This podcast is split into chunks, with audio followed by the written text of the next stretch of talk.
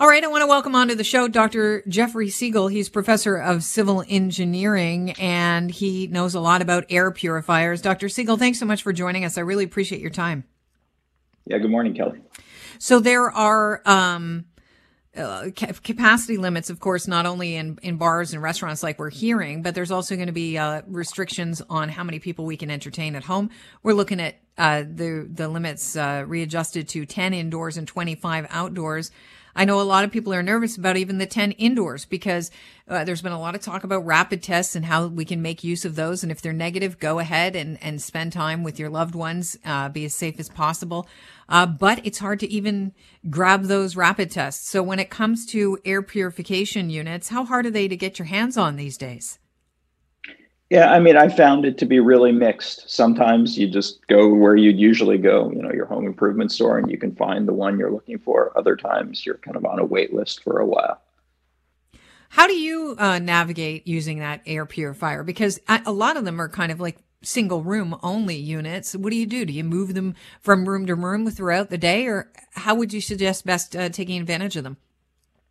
Yeah, so um, a few options. Certainly, you can do that, move it from room to room. And remember, you're using it to reduce risk. It's not like some magic silver bullet. So, for example, if you're entertaining in the dining room with a couple of people outside your household, then by all means, you know, make sure you have a good air purifier there running uh, if you're using it for kind of general protection, not just from COVID, but from other airborne particles, you might run it on a low speed in your bedroom overnight. And so, kind of really depends on context, but that's that's certainly how we use them. Are you shocked that air purifiers haven't come up more uh, within the conversation when we talk about ways to mitigate our risk when it comes to COVID nineteen? Um, not so much shocked. I think it's part of an old story uh, where they're kind of diminished in terms of uh, how much effect they can have. But I do think that um, they are really important, kind of part of a broader conversation, not just about COVID, but about how do we protect ourselves from from many uh, respiratory infectious diseases as well as other indoor air quality threats. Okay, so um, I know that not all um, purifiers are made the same. What are we looking for? Because I'm sure there are a lot of people that are thinking, I don't know what to buy people for Christmas. We're into the final week. And you know what? Maybe this is a good gift to give someone for Christmas. How do you know uh, that an air purifier is going to work when it comes to um, the pandemic and, and COVID 19? Sure. So the first thing I think I should say is that um, I'm one of the few people who would probably like getting an air purifier for for Christmas. But uh, uh, th- th- that aside, th- it's actually really easy to buy one. You're looking for something called the CADR or Clean Air Delivery Rate, and the bigger that number, the more cleaning power the air purifier has. And there's a lot of kind of complicated sizing stuff I could go through, but to make it really simple, you need a relatively big CADR if you're trying to clean a big room and you're okay with a smaller CADR in a small. So what's a big CADR? Yeah, so again, it starts to get into the kind of it depends conversation, and right. I will say there's a lot of kind of sizing calculators out there and so on, uh, so you can do it that way. But um, this is, you know, don't hold me to this, but kind of a big room, I'd want to see a CADR of something like um, 300, 400 uh, cubic feet per minute and in a smaller room a number like you know 150 200 is is probably okay but it really does depend on you know things like how high are the ceilings you know how big is the space those kinds of things i know that a lot of people uh, have high energy um, uh, heaters and, and uh, furnaces, and, and, some of them have uh, air filters. Would they be enough having a HEPA filter on your um, home furnace? So, first comment I'll make is generally speaking, you don't want to have a HEPA filter on your furnace, and that's why? because the fan the fan can't take the pressure drop, and so um, you have to use a lower efficiency filter, and that's fine. You can get a very good filter for your furnace. But the thing I always tell people about, I mean, it's a great thing to have a good filter in your furnace. Uh, but the problem with that is that you know our furnaces don't run all the time; they only run when the thermostat calls for heat. And not only that, there's a lot of kind of uh, uh, installation issues. Like if you've ever changed your filter, you probably noticed like it doesn't fit very tightly a lot of the time. There's gaps around it and so on. And so what I always tell people is, you know, the current recommendation is something called a MERV 13 uh, or, or, or better filter. So that gives you a, a, a kind of filter to buy but the how you use it is really important and how you use it means a few things. Number one make sure your fan runs enough of the time to get benefit from it. So most thermostats you can run the fan manually. If you have a smart thermostat you can set it to run a certain amount of time every hour.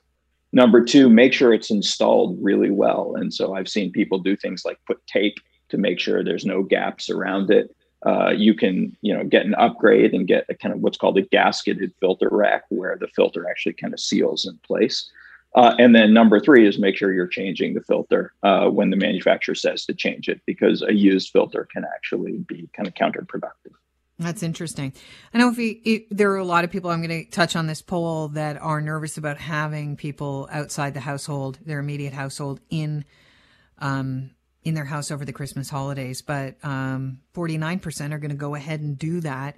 If that's the case and you're entertaining somebody from um, outside your household, not to be rude, but should you put the air purifier closest to them or closest to whoever is in your household? Like, how should you position that air purifier to make sure that people are protected?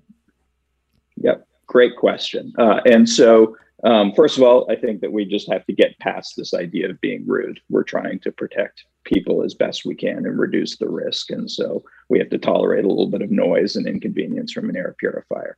In terms of the best place to put it, um, there are kind of two schools of thought. Number one, put it near the people you want to protect. So maybe you've got someone who's immunocompromised or elderly or uh, uh, too young to be vaccinated, that sort of thing, not fully vaccinated.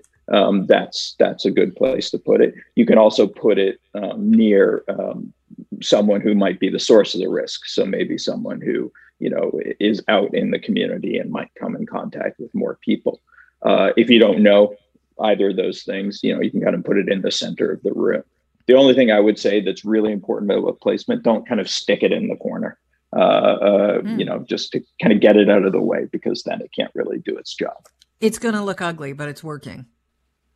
Yeah, and I mean, you can buy ones that have nice aesthetics and so on, but I think it's really if you think about just how tired we are of all the mm-hmm. measures and so on, this is one more. And um, you know, again, it's not perfect, but it can help reduce the risk.